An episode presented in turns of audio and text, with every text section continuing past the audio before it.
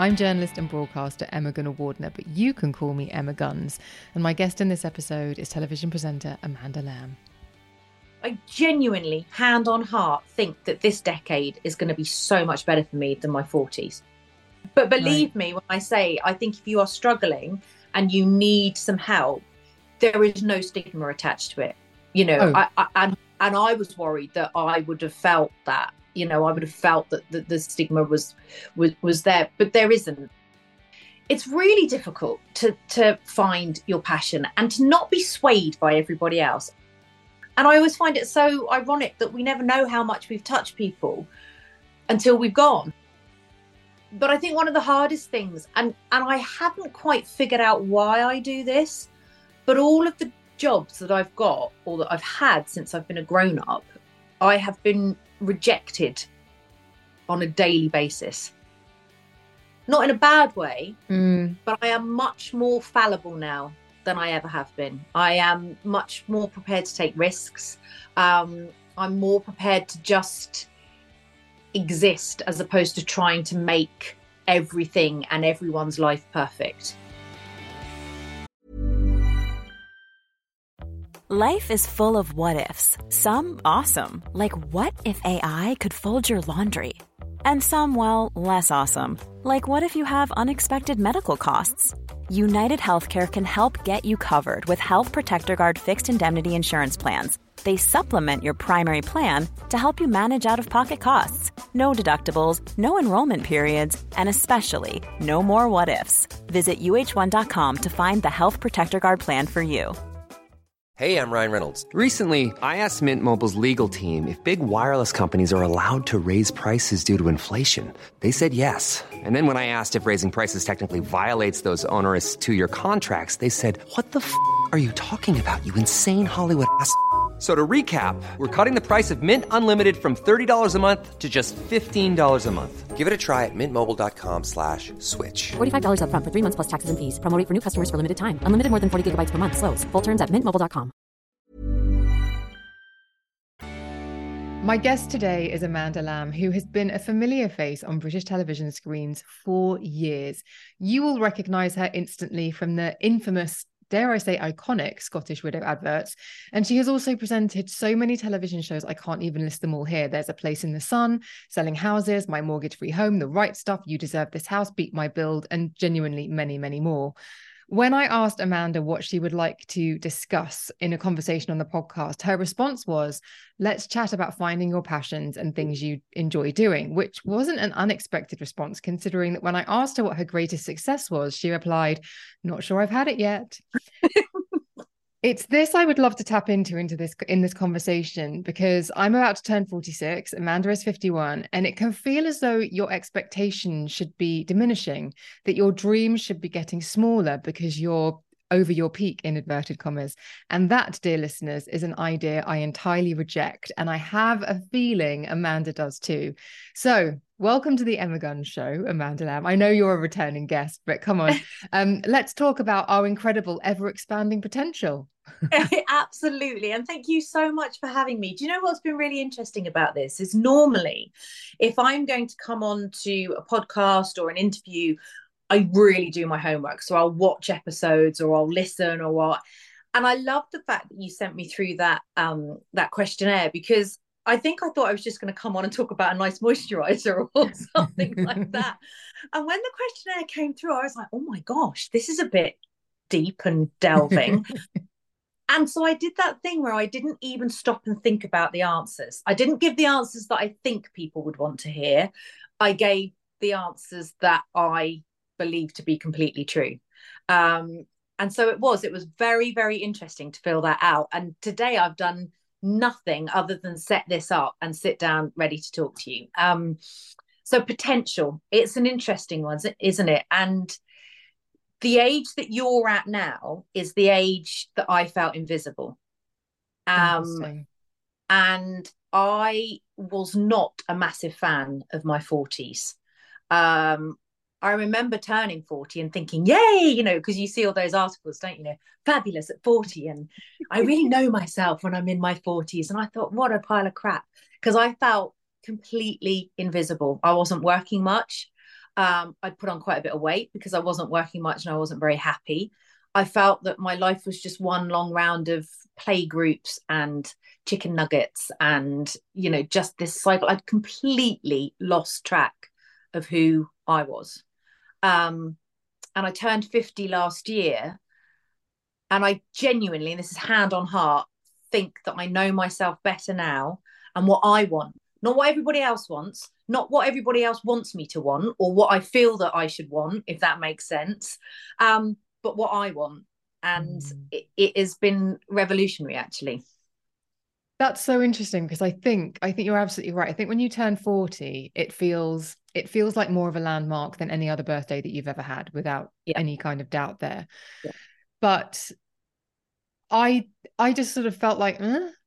it just yeah. felt like another birthday. The one that really got me was 45. I really struggled last year. I I mm. don't know if it was because I was halfway through my 40s and I thought, okay, well, where, where's this Where's, Where's all the stuff that's going to happen? I, am supposed to thrive in my 40s because I didn't thrive in my 20s and 30s. So I'm I'm mm. waiting for it, and it felt like it still wasn't coming.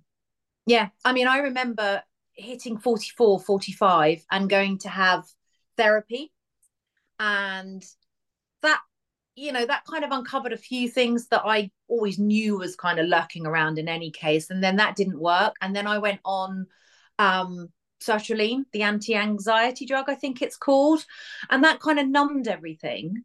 Um, but it didn't really, it didn't give me what I wanted, you know. And in the end, all I did was I just wrote it out, you know. And I think the thing is, is that we, particularly, I was going to say particularly as women, but I think it, I think it applies to men as well. That if you are a planner, if you're good at organizing things, which I think you are, and, and I am, and if you like structure and routine and order, you have this thing in your head, don't you, where it's like, right, 20s, going to have lots of fun, date loads, tick. 30s, settle down, get married, have babies, tick. 40, bring the babies up, da, da, da, have a career, you know, all of this kind of stuff. And then when it doesn't go according to plan, you're mm. like, oh my God, I've, I've screwed up, I've failed. But I am now such a believer in not planning too much ahead, you know? Because I used to a hundred percent, I'd be like, well, when I when I retire, I'm gonna go and live by the sea and I'm gonna do this and I'm gonna go. And now I just think, you know what, just get to the end of the week. about as far as I'm going now. And I think I've taken a vast amount of pressure off myself. Yeah, there is something to be said for the amount of pressure that we put on ourselves to I was saying to somebody yesterday, I was having lunch with a friend, and I was saying my brain is probably three to four steps ahead of my body. 100%. Yeah. And bear with me with this because it means that in the morning, as soon as I get up, my brain mm-hmm. has already processed the first four or five tasks that I want yeah. to do, but my body is still waking up. So, what mm-hmm. will happen? I don't know if you've ever done this, where you think, right, go into the kitchen, make a coffee, put that on, put that away. And then mm-hmm. at some point in the first 15 minutes of your day, you get ever so slightly tangled up in yourself because your brain yeah. is is is is ahead, but you're still mm. doing the task that's behind. So, yeah. for example, I had to go out the other morning and my brain was so far ahead that I had, without realizing, put my bag, a crossbody bag on. But then I put my coat on and then I'd grabbed a load of bags. And then when I got out, I was just completely tangled up. Complete kerfuffle. Yeah. I have this thing at the moment where I can't remember whether I've dreamt something done something, done it when I was drunk, or not done it at all and just thought about it. I mean, the amount of times I have conversations with people now, they go, Yeah, you told me that last week. I'm like, Did I? Did I see you last week? I don't know what's going on. I'm going to just blame the menopause for it. Because obviously, that's the other thing, you know. Mm. And I know that I, it's interesting, isn't it? Because probably in my early mid 40s it wasn't really talked about and now yeah. it seems to just be constantly talked about um, which in one way i think is good because it helps us kind of recognize the symptoms and what people are going through and but in another way there's a lot of it at the moment and it's you know i it, it, it can be quite full on can't it? And, and and there's so much information out there now that i don't think you know quite what to do or where to go but i'm with you. I feel like i have about 10 15 tabs open at any one time yeah. Um, that's why I've never been any good at meditating or journaling or any of that bollocks because I can't sit still for long enough to do it because I've got a wash to unload or, I or did a, a do. I did a meditation course at the beginning of 2022 and I really struggle. I still really struggle with it. And I know that I do it every single morning and I try to do the afternoon ones. But if there, if one's going to get missed, it will be the one in the afternoon because I'm out and about or whatever. But every single time I'm like, bring it back because my mind just spirals. But I think if I didn't have that 20 minutes where I was consciously trying to bring my mind back, then I, I worry about what my mind yeah. would be like without. Maybe I should try it again. I'll give it. I can go. I can highly recommend the London Meditation Centre because that's where I went, and it was okay. really bizarre because well I've talked about this on the podcast before, but I you you have to go for four days for these two hour mm-hmm. sessions so it's a Thursday, Friday, Saturday, Sunday. And the fatigue, the tiredness that came over me, it's very common. Apparently, when you start meditating, your body releases a lot and it's very exhausting. Mm. And I remember getting to the session on the third day. And you know, when you're tired and fidgety, I was like that. And I remember at the end of it saying to the teacher, You don't know what I've been through to get here. Because normally getting the train, two trains to go to that meditation center, no big deal. But mm. because I had felt so tired because of the course, it oh, had felt so hard. Like everything had been such an effort. So it's it's very. It, I think once you do it to that extent, you you can't really give yourself a reason not to do it. No, but I think as well, it's it's like you, like I was saying um in the questionnaire, it, it's finding your passions and it's finding things that you love that you know you're going to stick to. So for me, it's walking, dog yes, walking. I yes. have dog. I live very close to Bushy Park. And if I need to process something or think about something or deal with something, I leave my phone at home because then there is no distraction. Mm. There is no binging going off in my bag. There is no, oh, I'm just going to check that. Oh, that's a nice coat. Where she got that from? Let me just go. Do you know, there's none of that. so I will just go out into the park. If I just want to walk or I just want to get some exercise, then yeah, podcasts. I listen to podcasts when I walk or, or whatever. But I find if I have my phone with me, you can pretty much guarantee I will at least three, four, five times get it out and do something. So if I have something on my mind or something that I need to sort of work through, everything gets left at home except the dog. then I take it. it does work, you know. It, it it's not meditation by any stretch of the imagination, but it is an hour of just silence. There's also a failsafe in the brain that when you're walking, I don't think the same anxiety responses can be fired mm. off. In uh, so actually, if you are ever feeling stressed, the best thing to do is to walk it off because your brain can't go into that spiral to the same degree. Yeah. I think tidying, I know this sounds really weird, and I wish to God I could remember who said this. And I was like, oh my gosh, that's me.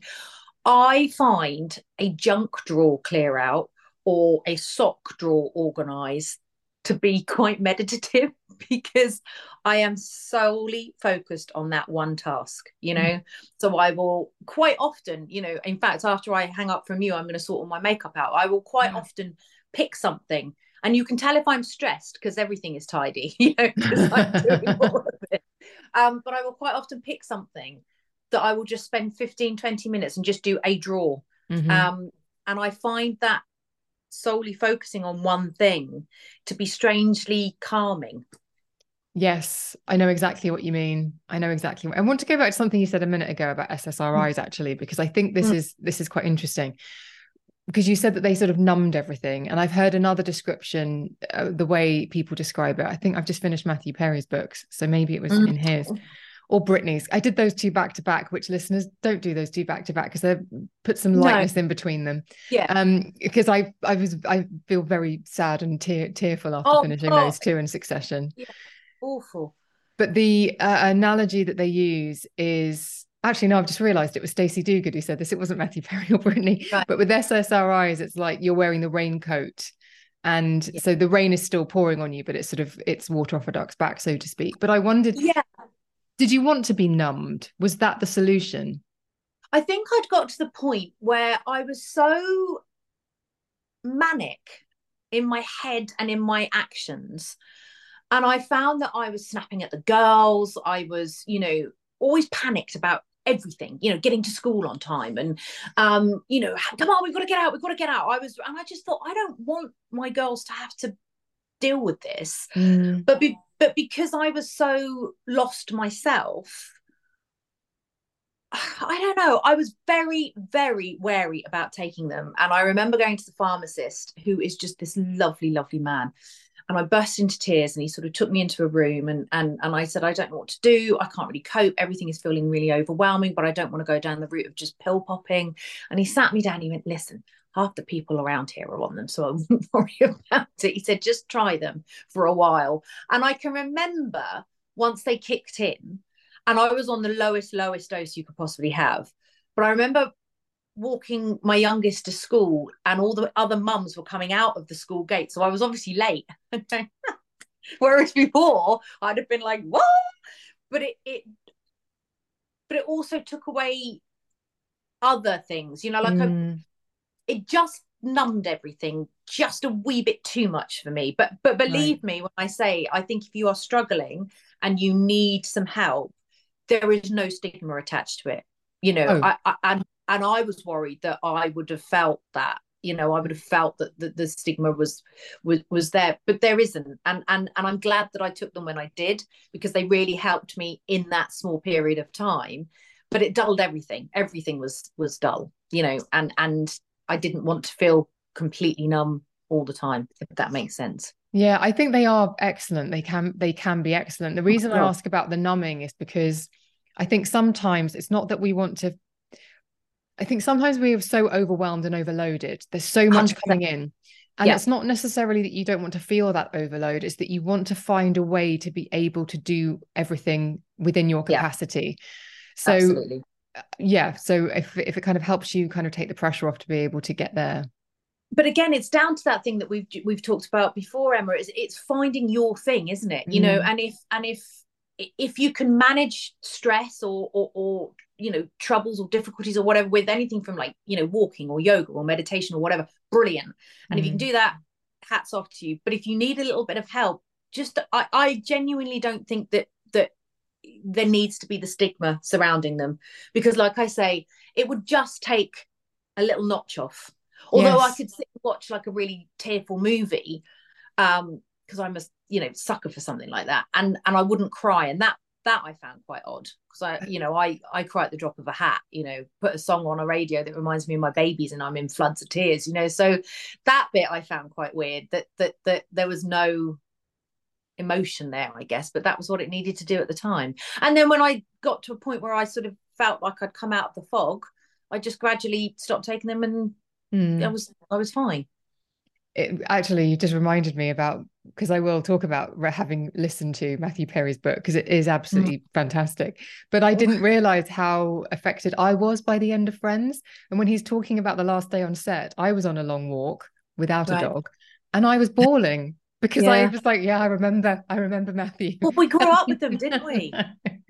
it's just, and I always think things like that are just so so tragically sad because it's like oh gosh but you know you it was like when robin williams oh. passed and i you know again i saw um a clip of Good Will Hunting recently and i was like oh my god he was just brilliant wasn't he he was just such a genius and i always find it so ironic that we never know how much we've touched people until we've gone because mm. then once we've mm. gone you, you, think gosh if only you could see what what you know if without any sound cheesy but if only you can see how much you were loved and how much people adored you. I just think it's it's just so tragic. It's so so sad. Yeah, it is. Right, we're gonna get off the we're gonna get off sad stuff yes, let, because let's get on to let's talk about finding one's passions and the things that you enjoy doing because I th- so for me when I read that I thought I think a really big piece of this is giving oneself giving yourself permission to do those things because mm. I think we're also hardwired to do the things that we have to do think that we should do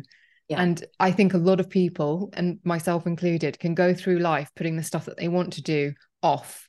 And then you reach a certain milestone birthday and you're like, what did I do that for? Absolutely. I can't ever do that again and be 25 and traveling the world. Yeah, I think there are so many because I know one of the questions was regrets, and I and I, mm. you know, it's really difficult to to find your passion and to not be swayed by everybody else. I think that's the thing. Um, you will have seen on my instagram recently that i started running again. I loathe running. Like i loathe it. I absolutely loathe it. And i see people in the park that are like running on air and they're having an amazing time and i'm like oh god i want to do that. And so a couple of months ago i thought to myself right i'm going to do it i'm going to do it and i and i documented it all on instagram and then I hurt my foot, and then my knee went, and I just thought, why am I doing this? I don't like it. I don't mm. get enjoyment out of it. What I enjoy is a long walk in the park. What I love is Pilates. I do a reformer session once a week and I love it. You know, I now like going to the gym and doing strength training. Um, and I think for me, particularly exercise, because I think that's something that we are all bombarded with, aren't we? Day in, day mm. out, you know, Instagrammers doing their fitness things and you feeling that you have to eat a certain way and, and look a certain way and act a certain way. And I think if you strip all that back and think, what do I like doing? It's so much more important because you'll stick at it. You know, mm. you will mm. do your 10,000 steps a day um, and you'll and you'll do exercise that you enjoy and things like reading you know that's another passion of mine. I love reading. Um what's your book of choice? Ooh, what am i reading at the moment? I'm reading oh, i can't find it. It's um it's a sherlock holmes book but it's mm. been written by anthony horowitz. Um, right so it's kind of like he's taken on the role of Sir Arthur Conan Doyle. So he's doing another case, but it's obviously not Sir Arthur Conan Doyle. And sometimes I can really get myself into books that just immerse me and I'm in and I, you know, and then other times I just need something I can pick up and put down.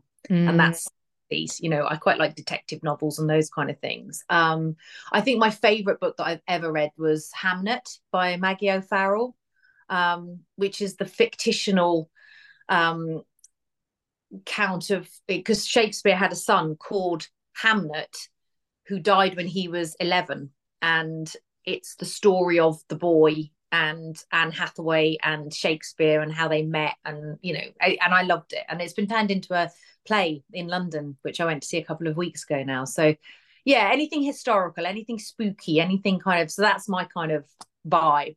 So yeah again I love reading you know and I think it's it's finding things you enjoy you know, and not and spending more time doing that stuff and less time doing the stuff that you don't.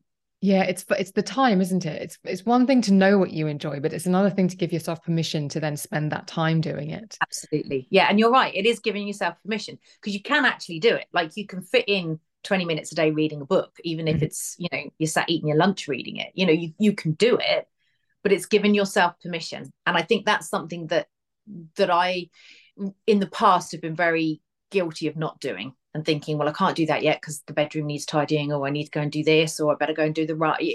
It's that kind of thing. It's okay. So here's an intro. It's like a cupcake analogy. So when I first had my eldest daughter and she started school, they have these god awful cake sales that all parents have to get involved in. And I went out and spent probably about 30 pounds on ingredients and made these Nigella Oreo cook- cookie things, you know, spent a fortune. The they, ones with a full Oreo on the bottom of the cup. Yeah, yeah, got it. Yeah, yeah, I'm familiar. And you know, and I was trying to be all like perfect mum, and oh look at me, I baked all of this. And anyway, and I did, and they sold for 50p each. So if I was on The Apprentice, I'd have gone because I think I was down by about 28 quid. Um, and then the next year, I remember working, and this bloody cake sale was on, and coming home at quarter to midnight and trying to bake brownies, and I burnt them and I remember bursting into tears and going, oh, I can't do it. And then the next year, I went and bought some ready-made cupcakes from Sainsbury's, and I got some ready-made icing, and I stuck a Percy pig on top of them, and Bob's your uncle. Everyone was happy. And and and that's what I mean. You know, it's it's. I know I'm going off on a slight tangent here. No, I get we it. We have to give ourselves a break and and find shortcuts and shortcuts which then enable us to be able to do the stuff that we do want to do. Exactly, exactly. I, I like that. I now also want an Oreo and a Percy Pig, just as a yeah, exactly. for our international listeners. If you haven't ever had a Percy Pig, then it oh. really is worth finding them because there's something wonderful about a Percy Pig. Yeah, and you can't and stop the caterpillar. yeah.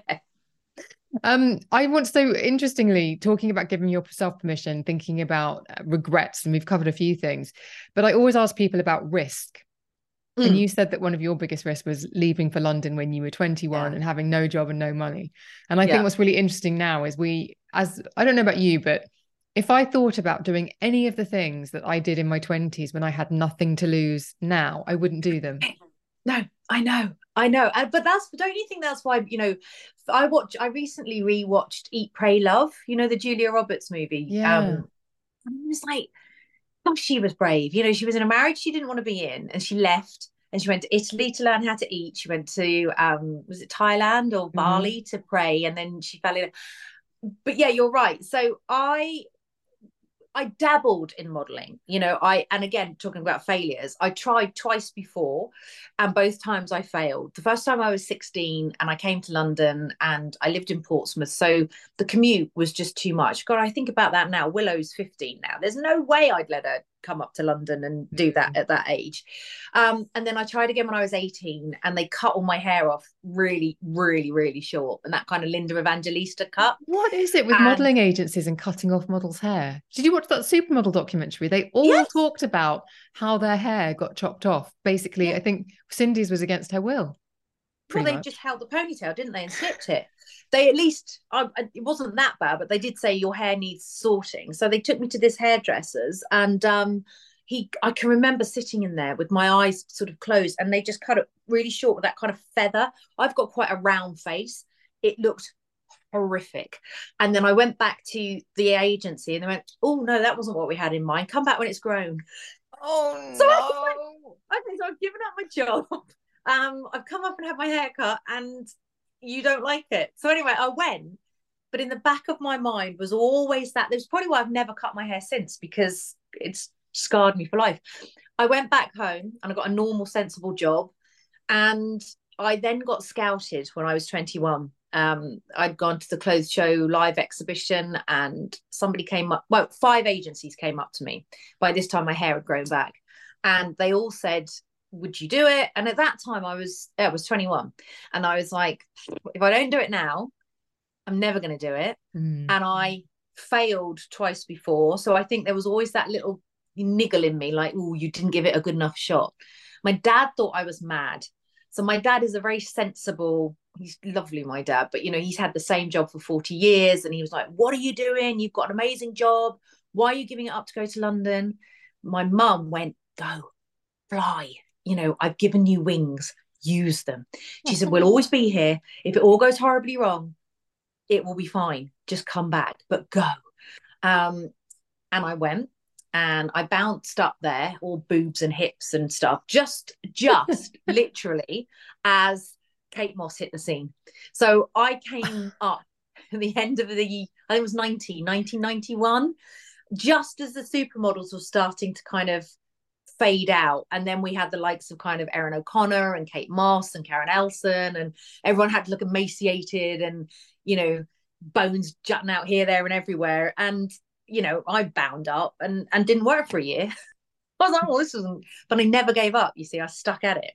And I got a job in a bar, which meant that I met loads of friends. And, you know, some of them I'm still friends with now. I cleaned houses for a living, well, just to pay the rent. Um, and then I would do all my castings in between. And then after a year, I got Scottish Widows. So then it kind of, you know, uh, I could breathe and give up my cleaning job. yes. So but you I still start... worked in the bar. I still carried on working in the bar for for a couple of years after that because I loved it so much. Did they did they put something on the like on the front of the front of house like yeah. Scottish widow serves you your pint? yeah, exactly.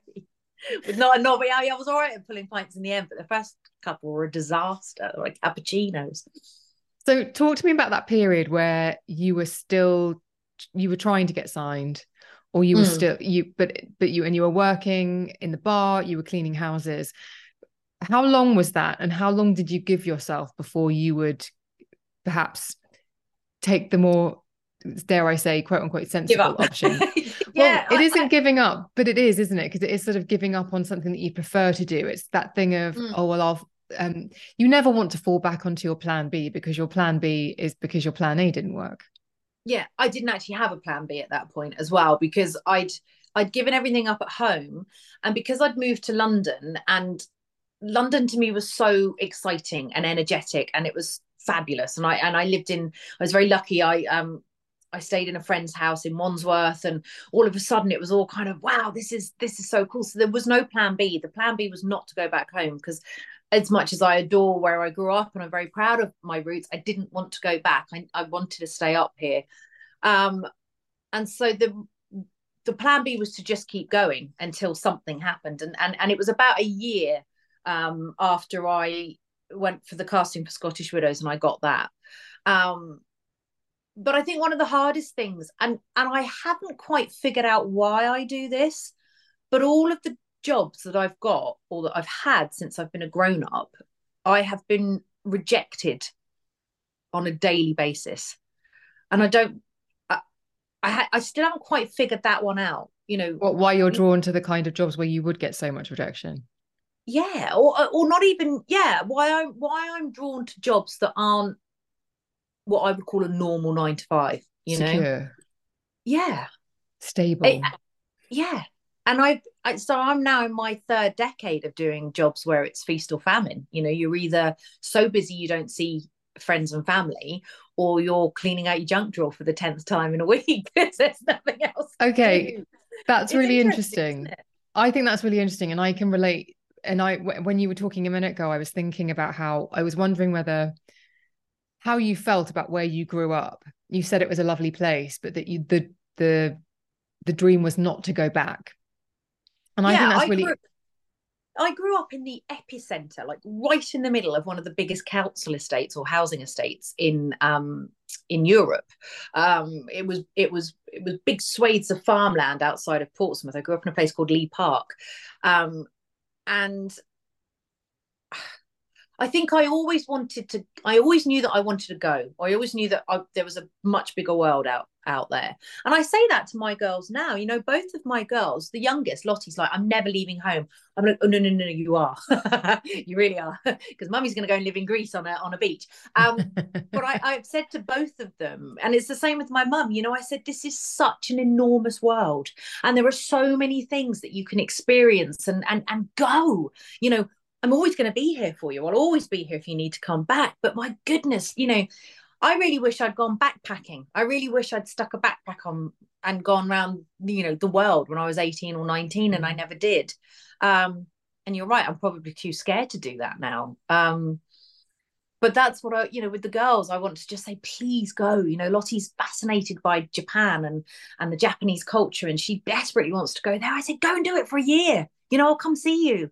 Um, you know, Willow has just signed to a model agency, which is interesting. So, you know, oh, how's that for mum?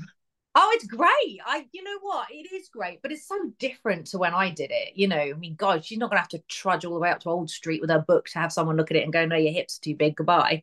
it's all digital now, isn't it? You know, when I was, when I was modeling, it was the old Polaroid under the arm to check the lighting. And then, yeah, it's very, very different. So, um, yeah, I want them I want them to experience stuff. The last thing I want is for them to stay at home and never go anywhere and do anything.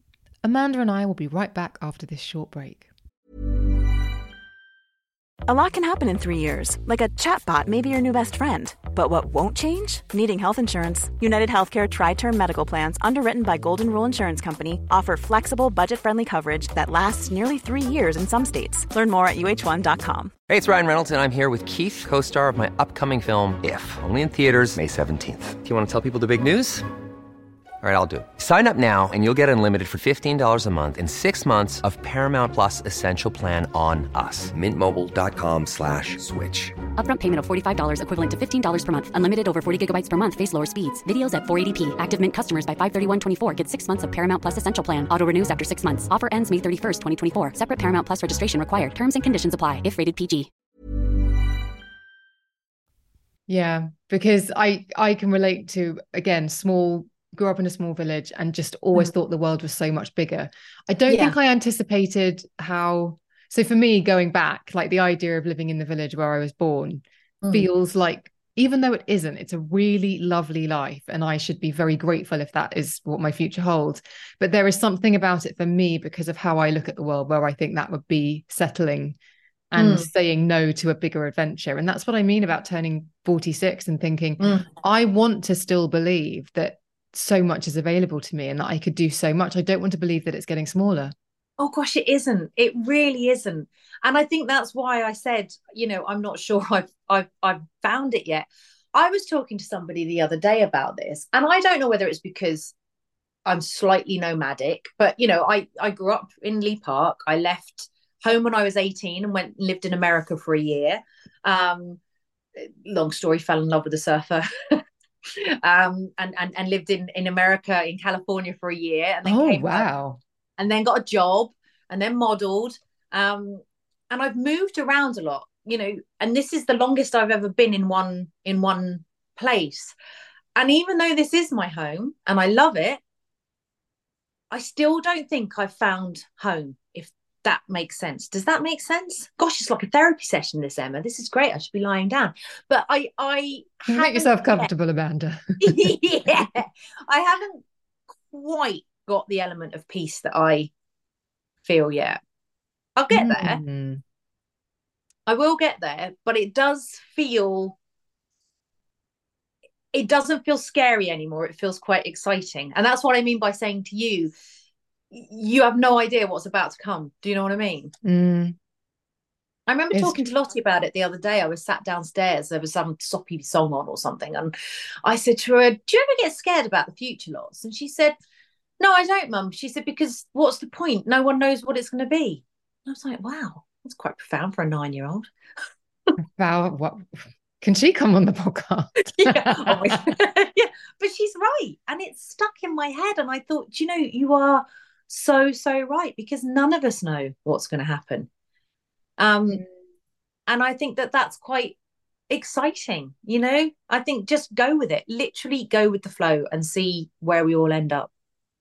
Is there anything that you have been scared to try in your life that you think you will are you at that point where you can think no actually I, it, it, scares me so i'm ne- i know i'm never going to do it let's just ignore that and do you also have things that you're thinking that's been scaring me i need to nudge that i need to get close to that and give it a go i would love to live abroad at some point um, I would love to learn a language. I mean, I think that's why that um, Eat, Pray, Love resonated so much. You know, it's just like I've always because I've spent so much of my adult life traveling. Mm. I've never, there are so many skills that I wish I'd acquired. And you're right. One half of me says, well, it's too late. You know, door shut. You're never going to learn to play the piano. You're never going to learn to speak Italian. Just, you know, go and clean your draw- drawers out. But then there's other part of me says, hold on a minute. You're 51. You've got, hopefully, decades ahead of you. You could learn Italian. You could go and live on a, a on a Greek island for a, for a year. There's all sorts of things I could do. Mm. And you're right. What is it that holds us back, other than the fact that I've got children and a home and, and all the rest of it? But but I think I genuinely, hand on heart, think that this decade is going to be so much better for me than my 40s. And then who knows where the 60s will, God willing, you know, end up.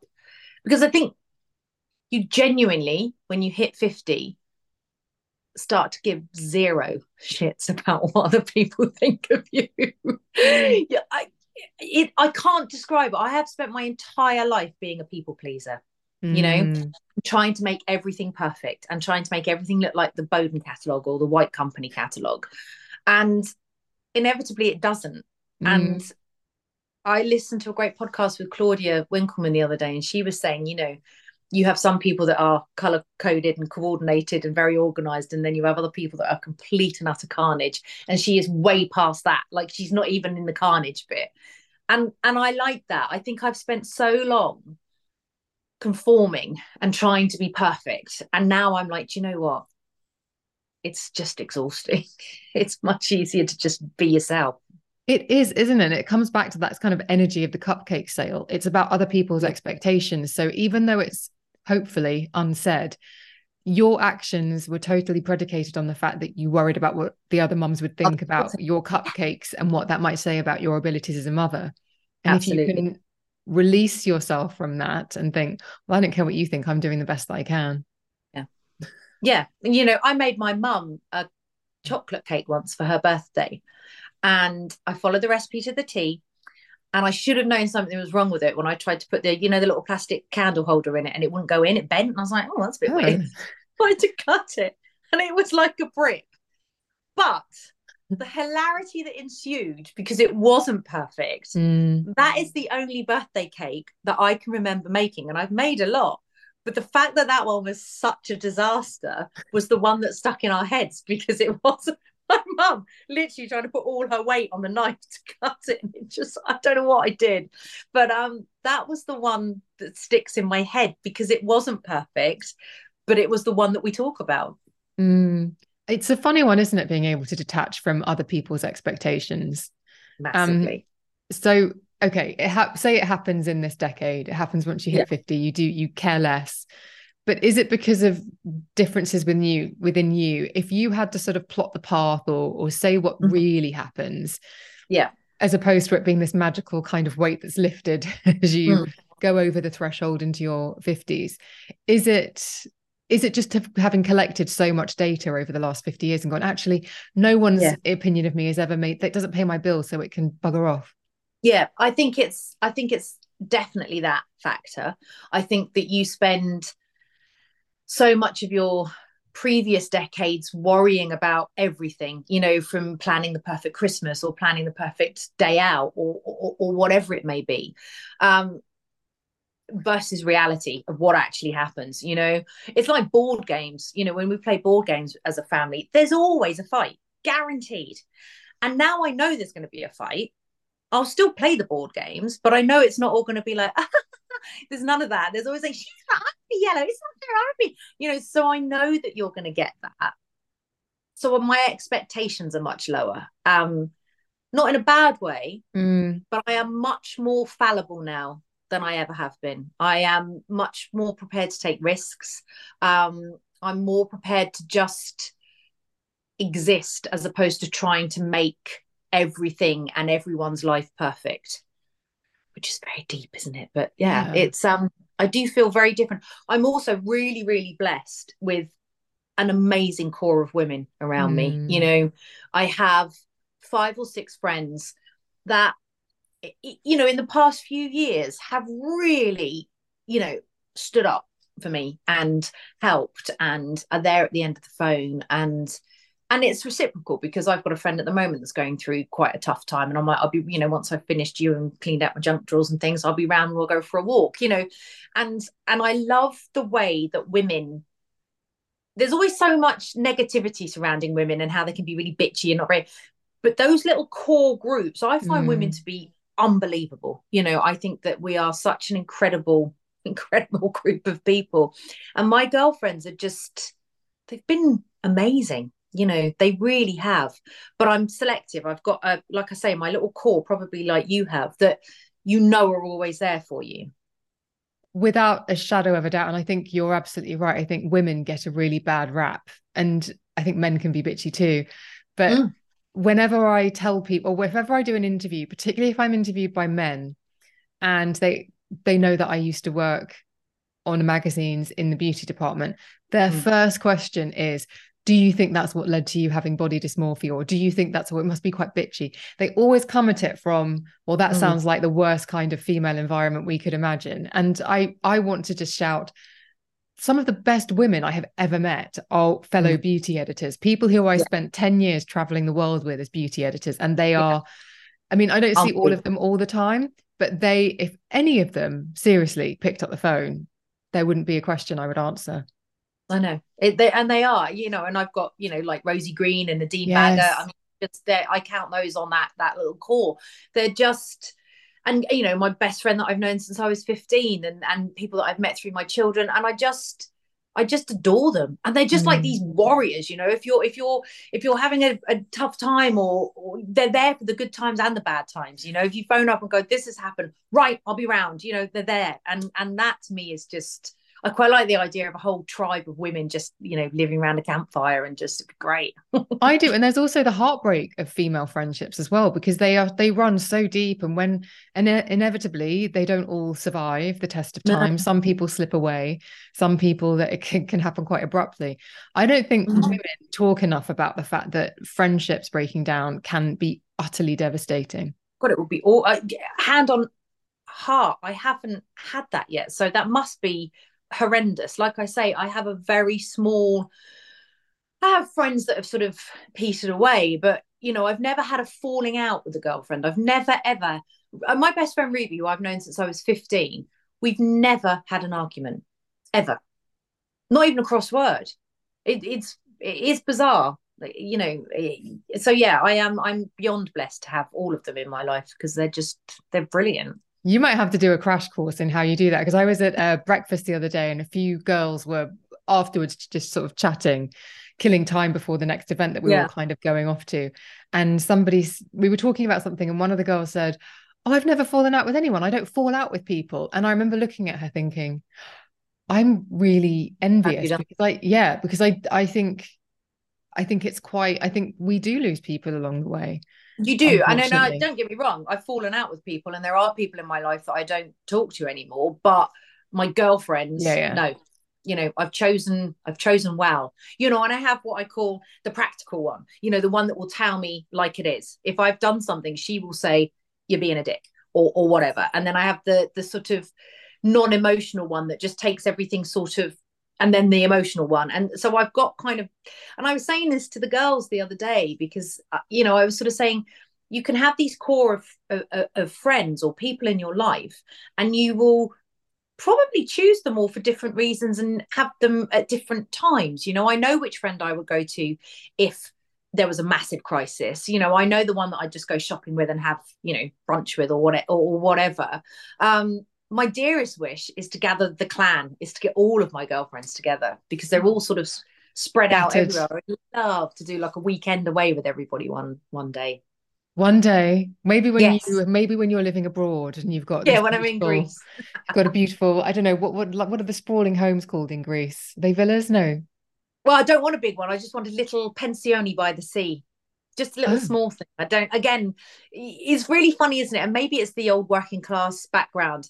I've never been that bothered about the trappings of of well, you know, I don't need a big house. My house is lovely. You know, it's big enough for all of us. Um, I've never been that bothered about bling and you know it, it, it's never been my thing um so yeah i'm just quite happy with a little whitewash cottage on the beach thank you very much next to a taverna i was thinking about you at the weekend because as is the only way to enjoy selling sunset you have to enjoy it in one sitting but you, right. you simply cannot do You've it. You've got to binge it and i think for me selling sunset is a, is a really great example of how we have opened the world's eyes to what a lot of people had that have that we simply mm-hmm. didn't have we never had sight on those kinds of riches before no. and i wondered how your work place in the sun the home shows because they do open you up and you are helping people buy a home you're helping people get a holiday home and yeah. If i watch that show if i watch selling sunset immediately i think well of course i don't want a 10 million pound house in the in the Hollywood Hills, but that 2.5 million one seems like something I could very happily move into. yeah. It's way out of my budget, but you know what? It suddenly yeah, yeah. makes you think anything. I don't know about you, but it makes me feel a little bit, it can make me feel dissatisfied with what I've got because I've mm. suddenly seen what other people have. And I wonder being Does in the shows. Yeah. I remember filming in Monaco um, a few years ago. We were doing a million pound special. Um, and I went onto a super yacht, you know, to have a for, to film this super yacht, and um, I remember the guy that was showing me around saying that uh, Roman Abramovich was coming in um, the next day on his boat, and this thing. I mean, I've never seen anything, so it was ridiculously enormous. I mean, I've never seen anything like it. And I said, "My goodness!" You know, when I when I when I saw it, he said, "Yeah." He said, "But in two days after that, I don't know who it was, but somebody else, not Musk, but somebody else was coming. He said, and it makes that look like a dinghy. And you think to yourself, wow, if Abramovich is going to get size envy, what's the hope for the rest of us? And I think that's true, isn't it? Because you you will always. My mum, I can remember my mum as a kid in the kitchen cupboards, she used to have all these little postcards or things that she'd cut out a Woman's Weekly stuck on the inside of the cupboard doors and one of them was the Desiderata poem. You know, go placidly amid the noise and haste. Oh, I, don't know whether you. Oh, well, I'll, I'll send it to you because it's it's really interesting.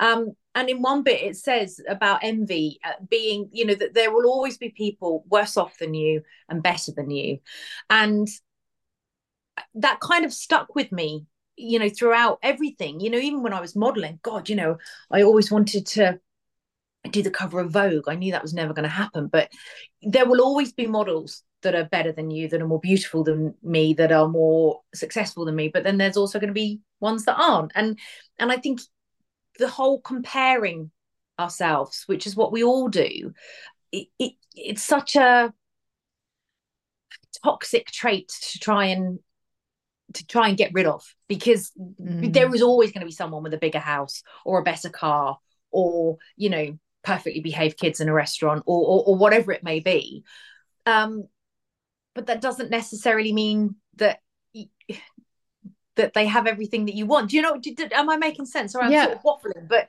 no, you know I- there's my dream house my dream house in this area that i live in is up for sale around the corner and it's 2.5 million and i'm like i can't afford that you know, Mm. I would love it. I've already looked at it several times on on on Rightmove and just gone like, oh my god! But I know I'm never going to have it, so I'll just be happy with the one that I've got because otherwise I'm always going to be envious.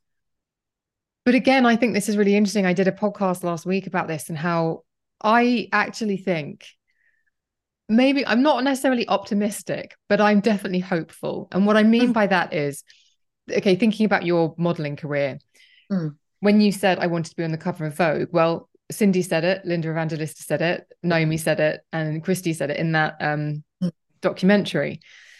And so I don't think anybody goes into anything thinking, well, th- th- everyone goes in thinking, oh, I hope that that could potentially Yeah. be. No one buys a lottery ticket thinking I'd love to match two numbers. Everybody buys a lottery ticket thinking I would love to match two numbers in the two Powerballs or whatever. I haven't done the lottery in a long time. Maybe I No. should start. Let's do it and see if we can get your house. yes, can.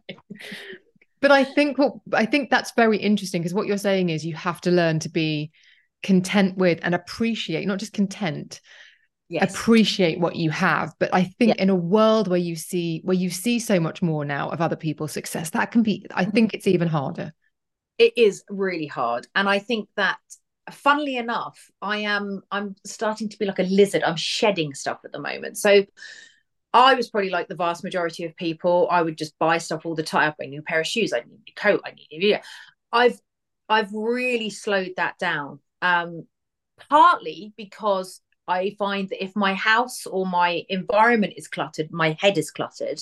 So um so for me it's quite cathartic to just start properly clearing things out you know books on shelves. I think that's why that whole marie kondo thing hit a nerve and did so so well was because we all are kind of like actually when our houses are less full of stuff our lives are a much calmer space you know um books for example i like i said to you before i adore reading but there's been loads of books that i've I've plowed my way through and thought, well, that was a pile of, you know, but it's gone up on my bookshelf. And it's like, I'm never going to read that again. I didn't like it the first time round.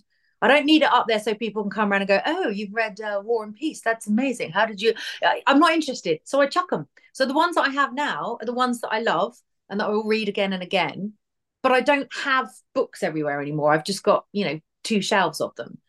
Um, and the same with things like makeup and clothes. I've recently had a, a, a big pre-loved um, sale where I got rid of three boxes up in the loft. Um, Mm. God, it felt good.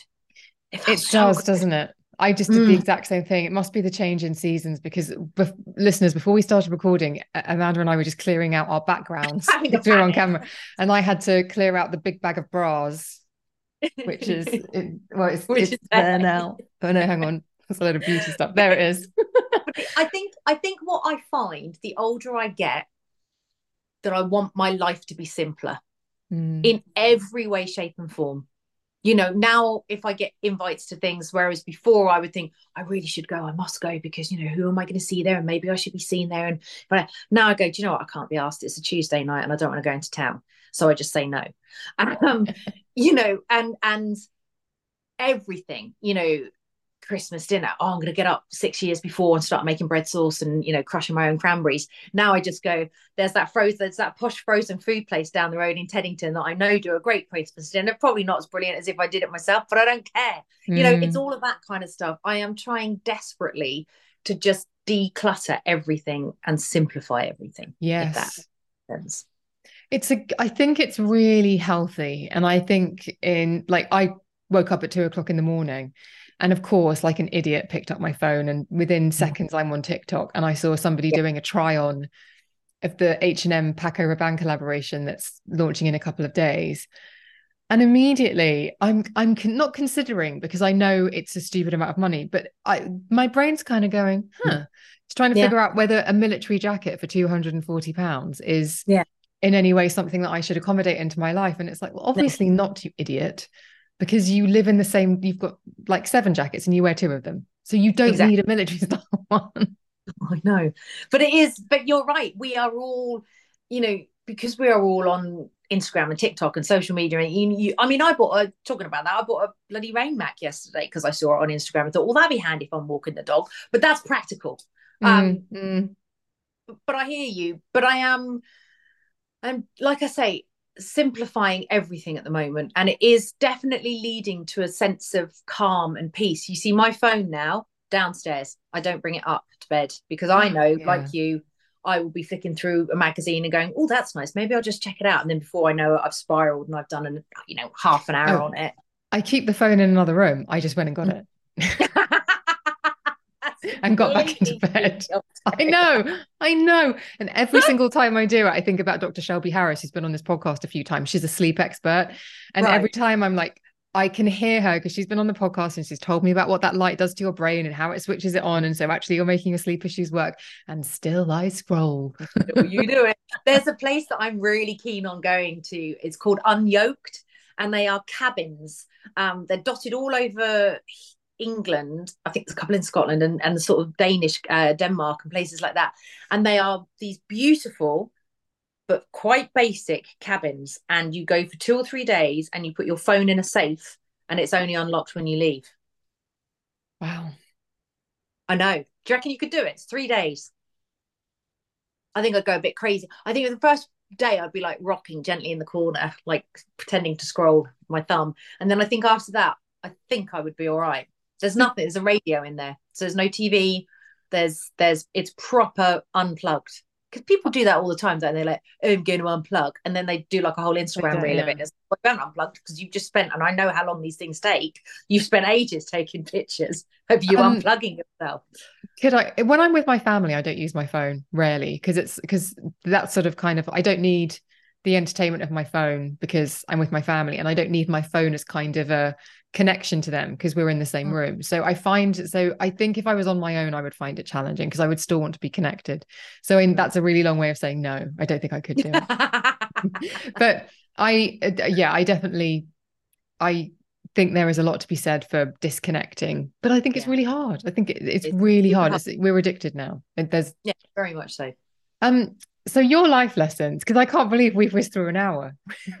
just... Have we been going for God, I'm so sorry. I want to listen to this. Good luck editing this down. no, no, no, no. This is perfect. No, the shows normally run for an hour. It's just that I oh, have. I looked at the clock and thought, no, surely that can't be right. So I've just had to triple check. This we did. God, this yeah. is what anyway.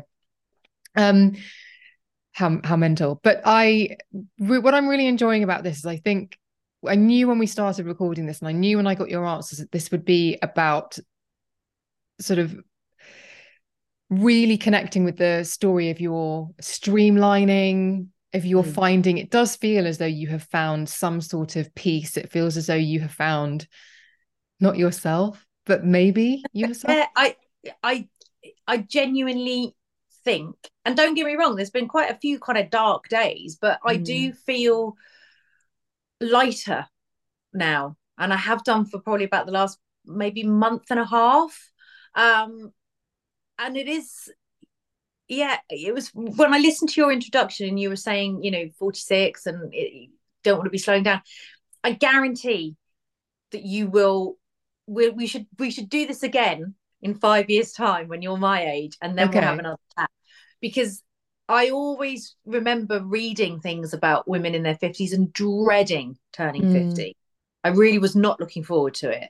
Um, but I cannot tell you how much I feel like I really know myself now compared to when I was when I was your age. So if you have if there are women listening to this,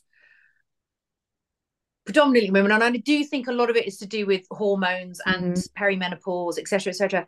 But if anyone listening to this and you're in your mid in your mid forties and you're just thinking, I don't feel me anymore, I don't feel right, I feel invisible, I promise you, it gets better um, ride it out because it will get better. And, and and don't put so much pressure on yourself. I think that's something that we all do in so many ways shapes or forms whether you've got children or not or you've you know a big career or or, or whatever it may be there is so much pressure on everybody nowadays. And mm-hmm. just take your foot off that pedal a bit because once you start stripping it all back and giving zero shits about anything it does get much much better i promise you i will say this um, because i'm happy to keep going for a few more minutes is that when you were saying that i remembered the only time i felt real dread about getting older for the first time ever and hmm. believe mm. it or not it was watching the first series of and just like that right I watched that and it made me feel very, very scared about entering my 50s. okay, why? What what made you feel scared about it? I felt as though they were so we had plugged into those women's lives for such a long time. So Carrie Bradshaw, yeah. when I left her, so she was, I mean, she was a columnist in a magazine, mm-hmm. straddled mm-hmm. fashion and beauty. I felt like we had, I felt like we had a lot in common, but I looked up to her and I wanted yeah. her to kind of be a guide. And so to reconnect with her and she hasn't started she hasn't started anything big career wise yeah. she's kind of doing what she was before it, and she's doing a podcast but she's not really doing a podcast i felt a bit yeah. disappointed and right. she had the the gammy leg and everybody oh yeah almost, yeah. Do you remember they it was almost yeah. as if they just looked a bit tarnished and you were like where was the empowering message for women in this? And yeah because it was so empowering wasn't it? I mean that's what i loved about that. Yeah. I, I i yeah i hear you. And but i think sometimes it's i think sometimes you just have to i genuinely think when you get to this age is is you just need to stop a bit and just take stock you know? And and i think we spend our our entire lives pushing forward pushing forward pushing forward pushing forward to the point that we then get ourselves into such a flap we don't know whether we're coming or going. And i think sometimes and i'm not talking about locking yourself in a log cabin for 200 years and you know emerging but sometimes just stop.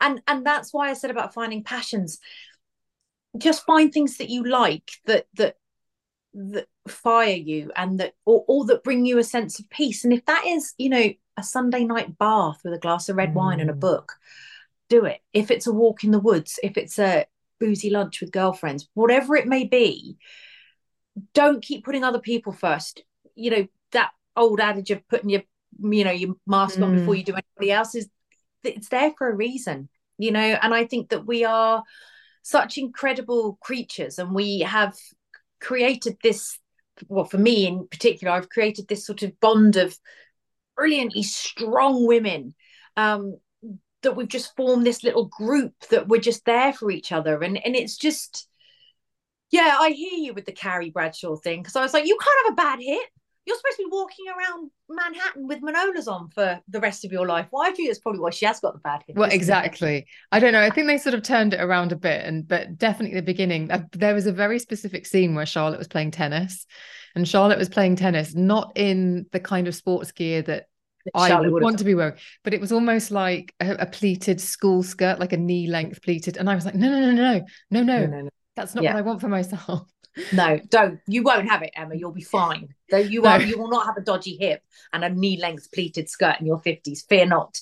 Not if I have anything to do with it. not if you have anything to do. Not not if any of our mutual friends have anything to do with it. To be exactly. honest, as well. Can you imagine? I would be. Exactly. Sl- yeah. Um, this has been so. I knew it was going to be great, and I think you've given oh. such a generous overview of so many areas, the things like risks and regrets. Um, like all. I just honestly think that I'm so happy to have heard this because I think there can be so much doom and gloom from having had the failures or or sort of we can linger too much in how they those really mm. stick on us and can feel like a bit of a weight. And actually as you say you are just seems a lot lighter. You're like yes we've all gone through it. I've gone through it and i feel great. Yeah. And you have to go through it. You have to go through failure and rejection and all of the other bollocks to to to get to where you are now if that makes sense you know? And yeah and it's interesting because i sat down to do this with you and i thought do you know what? I'm gonna just talk. And boy have i. Um i loved just, it. but i didn't want to be guarded you know? I didn't want to sort of pretend or just come out with the kind of answers that you know you're meant to come out with. I just wanted to talk and just say to people this is me and this is where I'm at at the moment. So yeah, maybe we'll do it in a few more years' time. yes, well, we'll have to do. Yeah, thank you. Because I was watching television the other morning, and there was a sort of self-help person on a mainstream television show, and they were being asked about relationships, and it was that it was just the thing of don't look at it as this turn it on its head and look at it like that and i just think we're so that all of the self-help speak I find very unhelpful. It's Oh, like instead of thinking as your relationship is something you have to do, let's think about your relationship as something that you get to do. And it's just that sort of oh, Yeah. Yeah. like no. sort of being spoon fed sort of Yeah. all these ridiculous things. And I just prefer the more honest, real approach, which I think that we have done here today. I think we've done that. Yes. Right. And so I I'm going love- to clear out my drawers and go and see my girlfriend. also, put it on a reel because I, there's nothing I like more than a bit of organization on Instagram and. TikTok. I'm going to be honest. No problem. I will do, my darling. It's Um, lovely to see you. Lovely to see you too. And I'll obviously, listeners, put the links to everything that Amanda does so that you can basically plug into her daily when she's not in a cabin for 72 hours in the show Yes. notes. But thanks for joining me. Thank you so much for having me, my love. I'll see you really soon, okay? You betcha. Thank you so much for listening to that episode of The Emma Guns Show. I do hope you enjoyed it. I appreciate your time hugely. If you did enjoy it and you never want to miss an episode, then please do hit the subscribe button wherever it is that you are streaming and downloading this episode. It's also where you get the opportunity to leave a five star review and a rating for how you feel about the show. And I'd be so grateful if you wouldn't mind leaving one. If you want to get in touch with me, email me at thebeautypodcast at gmail.com. I would love to hear from you. Or you can DM me on Instagram and Twitter, where I am at Emma Guns. If you fancy chatting to me and thousands of other fellow listeners of the podcast, then click the link to join the Facebook forum. The link to join is in the show notes, which can be found wherever it is that you are streaming and downloading this episode. You have to answer a couple of questions, but we cannot wait to see you there. Come over and join the conversation. Thank you so much for listening. I will see you on the next one.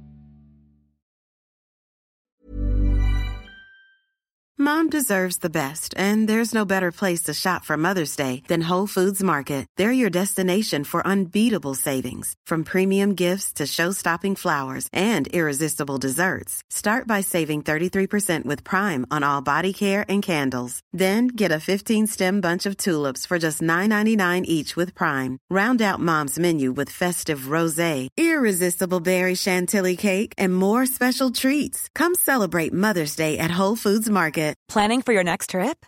Elevate your travel style with Quince. Quince has all the jet setting essentials you'll want for your next getaway, like European linen, premium luggage options, buttery soft Italian leather bags, and so much more. And is all priced at 50 to 80% less than similar brands. Plus, Quince only works with factories that use safe and ethical manufacturing practices. Pack your bags with high-quality essentials you'll be wearing for vacations to come with Quince. Go to quince.com slash pack for free shipping and 365-day returns.